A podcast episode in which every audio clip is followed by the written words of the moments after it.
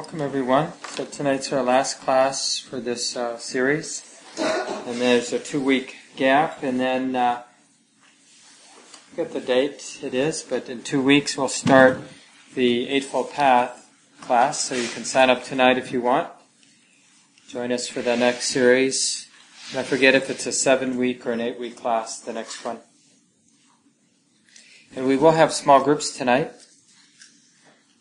And one of the things you might want to share in the small groups is some of the, not just the experience in the meditation, but these reflections how, and how they might have come up in your life in other places, other times. So,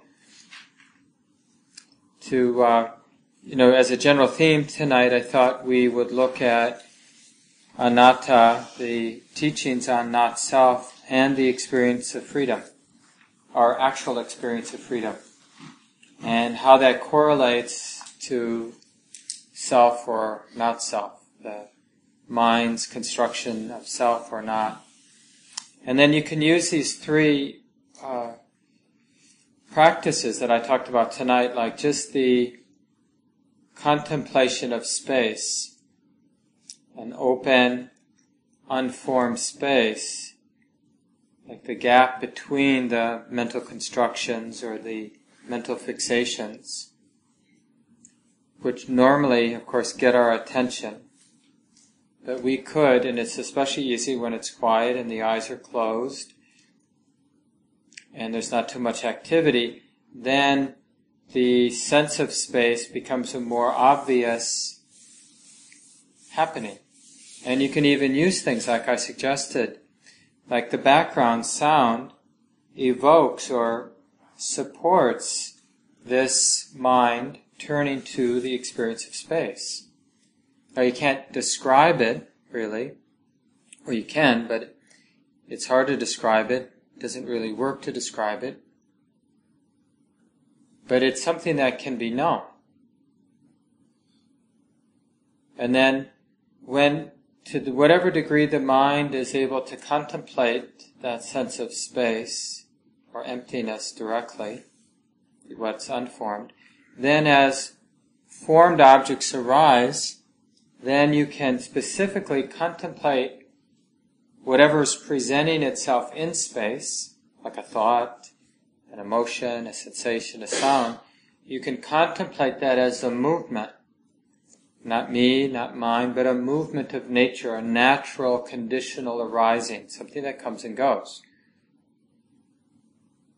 And then if you can do that, you can contemplate how ephemeral that is, how the thought that comes and goes, or the sensation that comes and goes, or the emotion that comes and goes, the sight or image that comes and goes, that in, in a sort of uh, subtle underlying sense, it's a lot like empty space. The, one of the easier places to begin to see this is the body. It's like the more the mind is uh, aligned or aware or um, awake to this empty nature, this space-like nature, then as we contemplate the body, the body begins to appear to this mind to be also open and empty and less formed. And this is not an uncommon experience for people. It's like you can even notice the sensations of your body now, and if you're not imposing, you know, ideas of weight and shape you know, what is the actual experience of the body?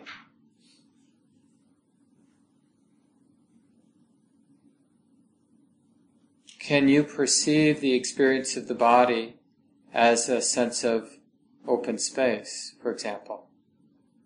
Maybe with some vibrations here and there.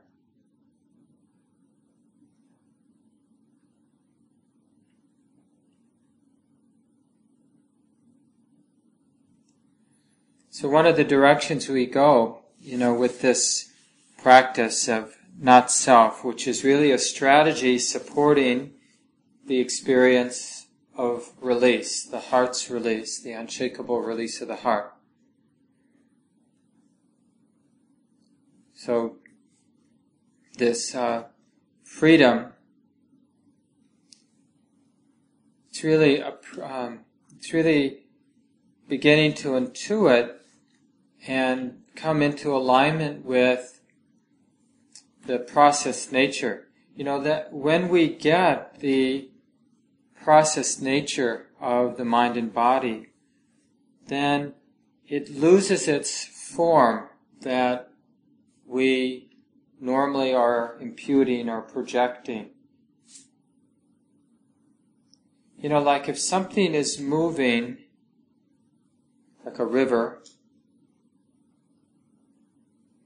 then you know we can we can think of the Mississippi River as this you know amazing amount of water you know and the banks and the river gorge. And we can really perceive it as something that has real solidity form takes up space. But I could also perceive the river as this process of flow And that, seeing it that way, you know, there's not any substance to flow. It isn't a thing. Flow isn't a thing. I'm describing the river as a process of, of change or movement, but that's not a thing. And so that's the same, you know, I don't know, it's a little bit of a rough metaphor, simile, but same thing with uh, what the mind attends to, what the mind tunes into because of habit. So the more we attune to the space-like process nature aspects of the here and now, the more the um, nature of emptiness becomes obvious.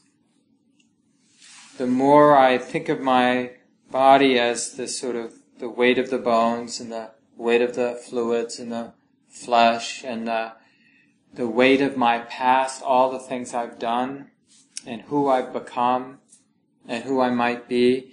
You know, if I attend to that, to those projections, those mental projections and aspects of my experience, feel, feels pretty weightful. My, my existence feels substantial in a way.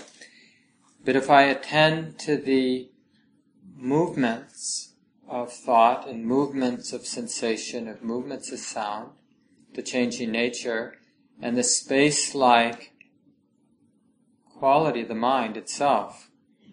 And this, not just space-like, but no boundaries. Then uh, this existence, what we call this existence, just gets lighter and lighter. And we see what an effective strategy anatta is for liberating the mind from the created or the constructed way of self. Self as a thing, as a solid entity that has a life, that has a past and will have a future.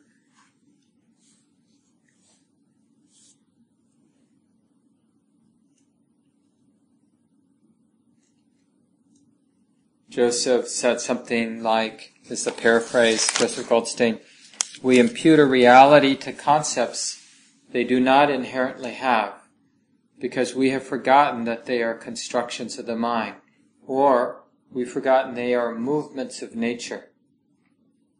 And we're taking them to be something that they're not.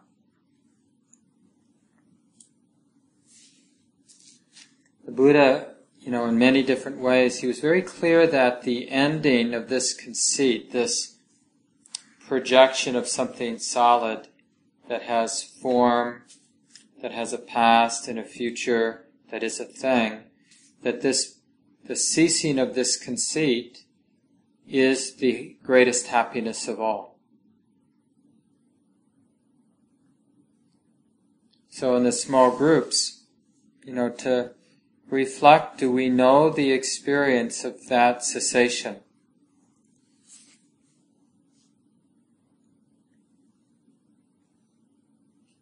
Do we know how the conceit of I am, how that freezing up or fixing, do we know how that arises in our experience? Do we know how that ceases in our experience or loosens in our experience? Do we see, um, and how do we see? This would be nice to share something out of this general area. Like, how do we see certain images, certain thoughts, certain experiences arise, and really see the choice of a congealing, becoming a self around that particular thought or image, feeling fixed or established, have a, the heart has a weight to it, and the other choice of sort of not congealing.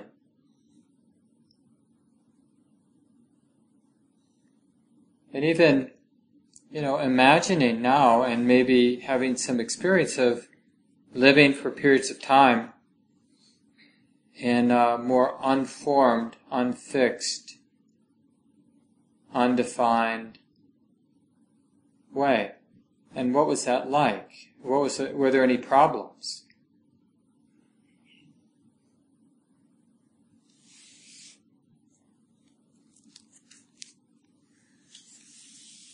By overcoming all conceivings, practitioners, one is called a sage at peace.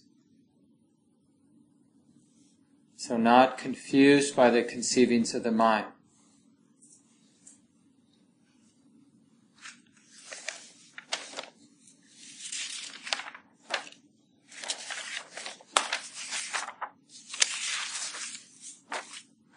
I'm not sure I read this yet.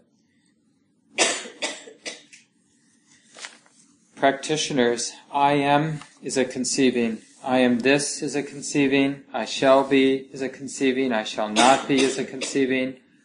I shall be possessed of form is a conceiving. I shall be percipient is a conceiving. I shall be non-percipient is a conceiving. Conceiving is a disease. Conceiving is a tumor. Conceiving is a barb.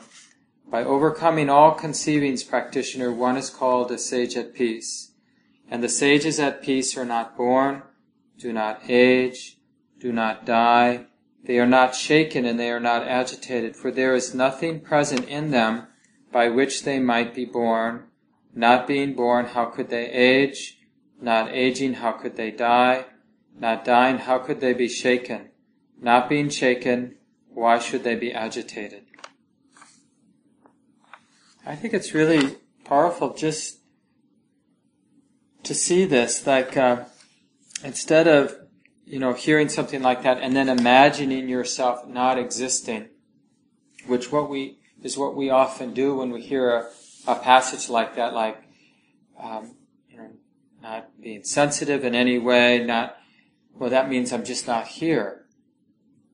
But why couldn't this body mind thing be here, and maybe the only thing that's lost or that ceases is this particular activity of the mind of establishing or fixing a self in what is uh, ultimately just the movement of nature.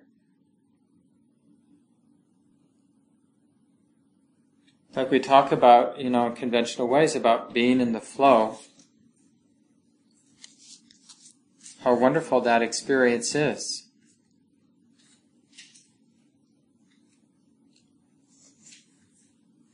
Whenever we conceive, whenever the mind fixes, we can, and this is another thing you can share, it's just how you notice in your life, maybe in a sit where the mind is more refined or just generally in life, how as soon as the mind conceives and is confused by its conceiving, its construction, we've, the mind body, has created a prison for itself, is bound by that idea.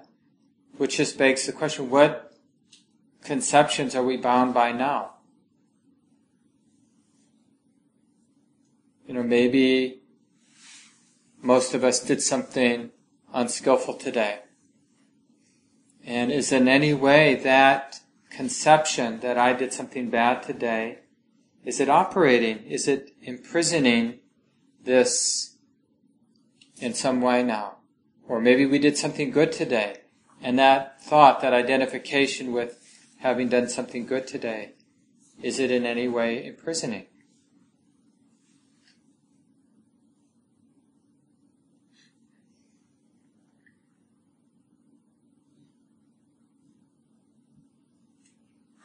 Joseph Goldstein has a way of talking about this, uh, how we create these prisons.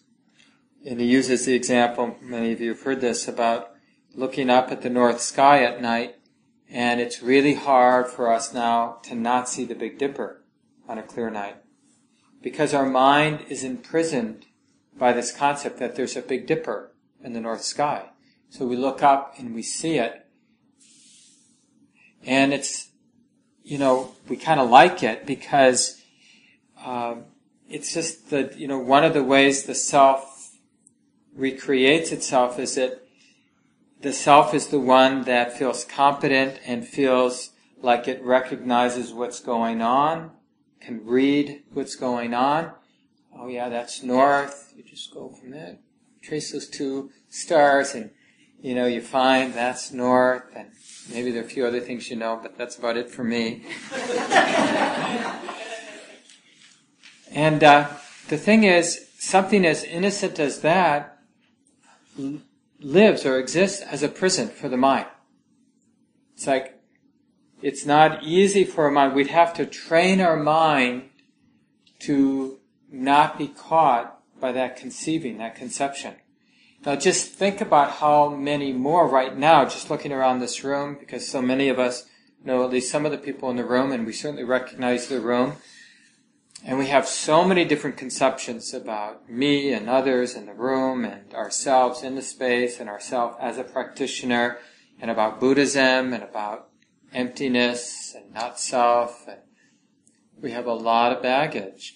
And that, to the degree that the mind is confused by its conceivings, its conceptions, then all of that is imprisoning.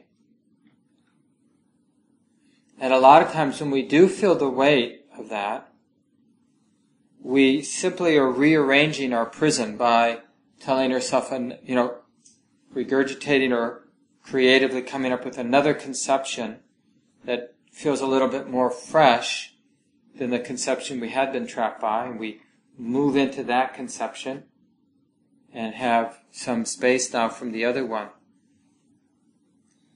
Some of you know that Ajahn Chah sent Ajahn Sumedho, his uh, senior Western disciple, a letter right before he had his, I don't know if it was a stroke or what, but he couldn't communicate for a number of years before he died.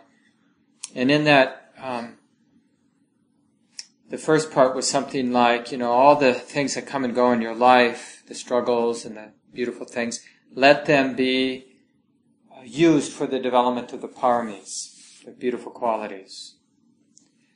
And then he, and then the note said uh, something like the Buddha Dharma.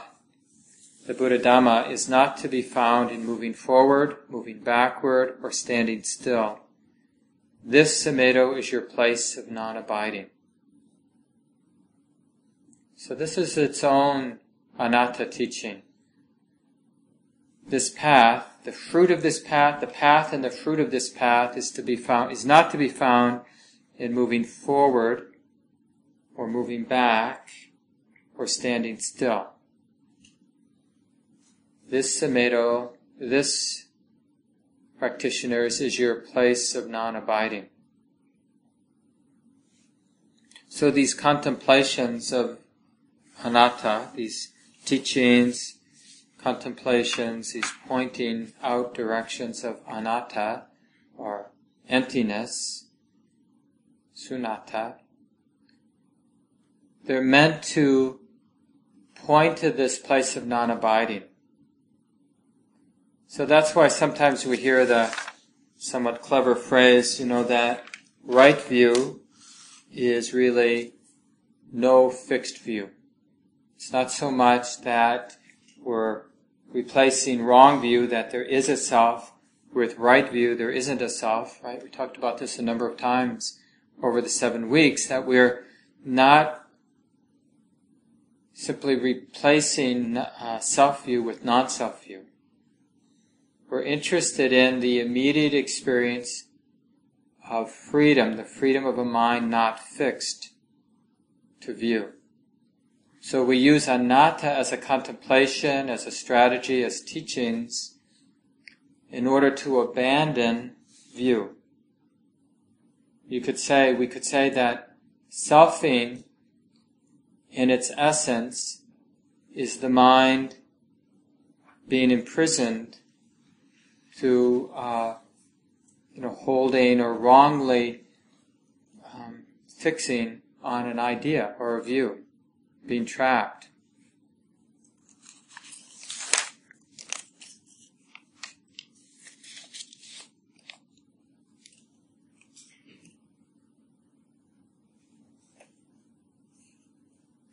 The Buddha said, I think I shared this a, couple of weeks ago, that no matter how you see clinging to self, clinging or fixing the mind in some way, is there any way that this wouldn't be stressful? Any identification whatsoever, no matter how we identify the self, including I'm, you know, ultimately this self is one with the universe. So even some beautifully, uh, beautiful picture of the self as being whole and unified with all beings, all, all together as one, even that conception of self is imprisoning.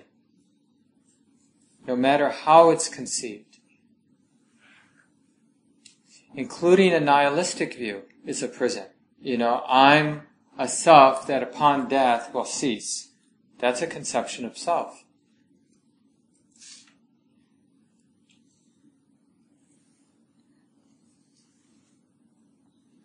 Buddha calls these thickets of views, wilderness of views, contortion of views, a writhing of views, a fetter of views. Bound by a fetter of views, the uninstructed run-of-the-mill person is not freed from birth, aging, and death, from sorrow, lamentation, pain, grief, and despair. She is not freed from stress, I say. So any conception, any fixed view isn't really using this contemplation appropriately.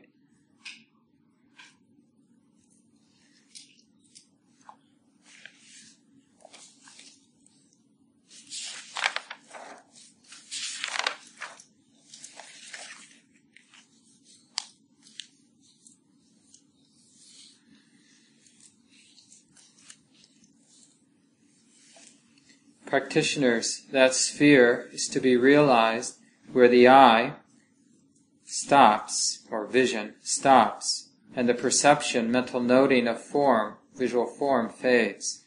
That sphere is to be realized where the ear stops and the perception of sound fades, where the nose stops and the perception of odor fades, where the tongue stops and the perception of flavor fades, where the body stops and the perception of tactile sensation fades, where the intellect stops and the perception of idea phenomenon fades. That sphere is to be realized. Then another one is talking about um, the cessation of differentiation.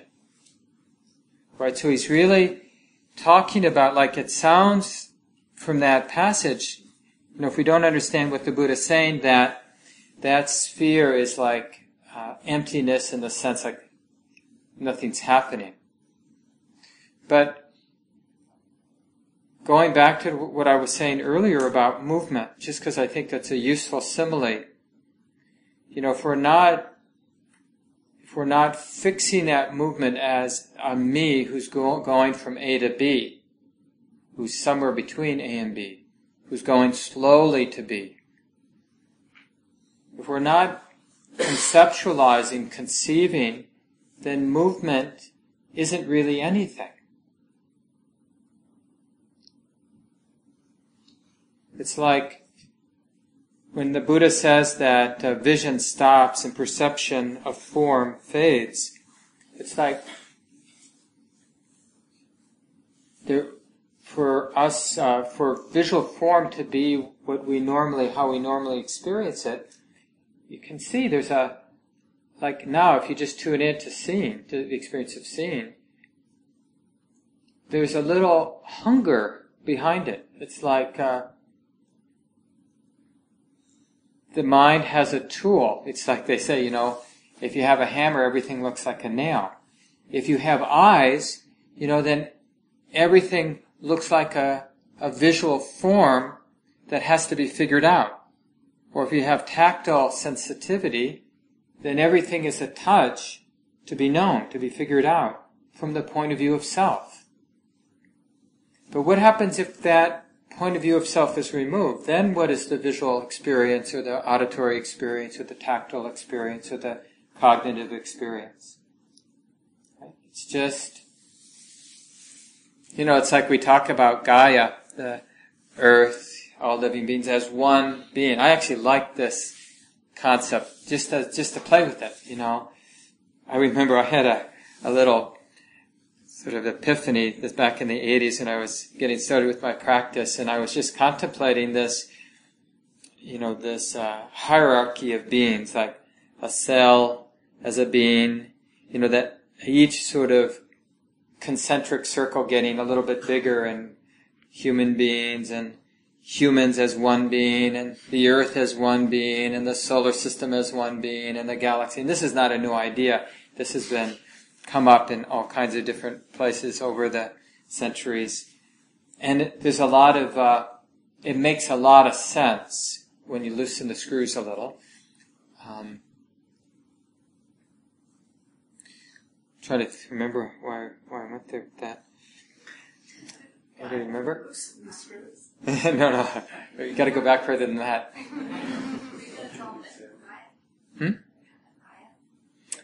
Yeah, but why was I talking about Gaia? Yeah, being one with everything. But, but the idea of this is not to conclude like at what level the being exists, but that at every level it's a conception.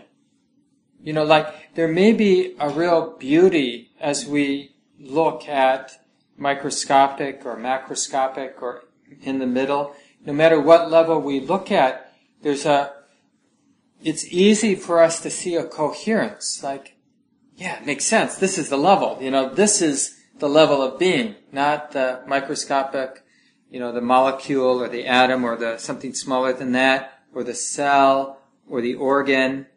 But this level of organization, this is the self. Or my clan, my nation, humanity, you know, all living beings on the planet, and so at what level? And we realize that, well, we could, we could get attached or identify with any level. And people do.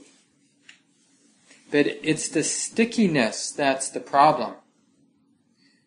And, uh, and the question is, when we loosen all those screws, like not taking, not fixing any of this, then then this whole world of differentiation, this whole world of this and that and good and bad and me and you, it literally disappears, which is why words like emptiness or, you know, Buddha says cessation or the vision stops, perception fades. Because perception of sound, perception of sight, perception of sensation makes sense from the point of view of this level of organization identifying with this as an entity that stands apart from everything else. But when that goes away, when that's not being constructed, then the perception of sight and sound and smell and touch and thought, they don't mean what we currently take them to mean. They don't matter in the way that we think they matter. So it ceases in the way that we have come to know sight, sound, smell, taste, thought. It's like, what does it refer back to? What is a thought that's not referring back to somebody? What's a sight that's not referring back to somebody? Or a sound? Or any kind of sensitivity? If it's not landing, referring back to me who has that sensitivity, who is knowing that, what is it then really? See, it's just a movement. That sensitivity is just a movement. It doesn't land until there's a construction that claims it. That's my sensitivity. I'm seeing that. Then it has meaning. But when that sense of self isn't being constructed, isn't being imputed, then what is sensitivity? So you could call this a nihilistic thing if there was something there to begin with that is disappearing. But the Buddha would say there was just misperception or ignorance there. That's the only thing ultimately that ceases, is ignorance.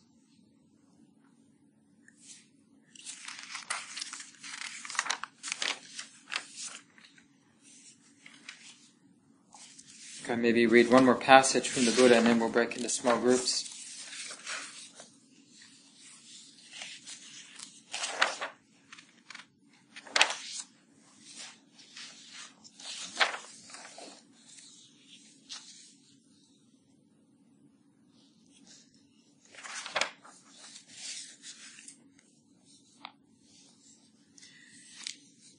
This is a few sentences from Ajahn Thanissaro before I read the passage. He says, Thus, although the person on the path must make use of right view, he or she goes beyond all views on reaching the goal of release. For a person who has attained the goal, experience occurs with no subject or object superimposed on it. No construing of experience or thing experienced. There is simply the experience in and of itself like that uh, famous passage from Buddhaghosa. I think I wrote it down here. For suffering is but no sufferer, not the doer, but certainly the deed is found. Peace is, but not the appeased one. The way is, but the walker is not found. So here's the passage that Ajahn Thanissaro was referring to. This is the Buddha. Practitioners, whatever in this world with its devas, maras, brahmas, its generations, complete with contemplatives and priests, princes and men, women, is seen, heard, sensed, cognized, attained, sought after, pondered by the intellect. That do I know. Whatever in this world is seen, heard, sensed, cognized, attained, sought after, pondered by the intellect, that I directly know. What is known by the Tathagata but the uh, that is known by the Tathagata, but the Tathagata has not been obsessed with it. Right? It's not fixing on any of it. The Tathagata, remember, is just how the Buddha refers to himself. Thus, practitioners, the Tathagata, when seeing what is to be seen, does not construe an object as seen. He does not construe as uh, he does not construe an unseen. He does not construe an object to be seen. He does not construe a seer. When hearing, when sensing, when cognizing what is to be cognized, he does not construe an object as cognized. He does not construe an, uncogn- an uncognized. He does not construe an object to be cognized. He does not construe a cognizer. Right? So there's nothing added on to the movement of nature. There's just movement. And there isn't even a mind to differentiate the movement. Because why? You know, only from the point of view of self does differentiation matter. From the point of view of nature, does differentiation matter? Like out in the wood, you know that if there's nobody out in the woods, does a tree, a falling tree make a sound? You know, it's like, so out where there's no sentient being, is there any differentiation there? Only when we put our mind, imagine that place where there isn't any sentient being, can we then begin to differentiate whatever it is we're imagining. But let's say, you know, Jupiter. let's say there's no sentient beings on Jupiter. See, there's no problem. Until a mind, a sentient mind, starts to discriminate, differentiate between what's good and bad, what's toxic and, you know, whatever, pretty and not pretty. Thus practitioners, the Tathagata, being such like, with regard to all phenomena that can be seen, heard, sensed, cognized, is such. And I tell you, there is no other such higher or more sublime. Whatever is seen or heard or sensed and fastened onto as true by others, one who is such among those who are self-bound would not further assume to be true or even false, having seen well in advance that arrow where generations are fastened and hung. I know, I see, that's just how it is. There is nothing of the Tathagata fastened.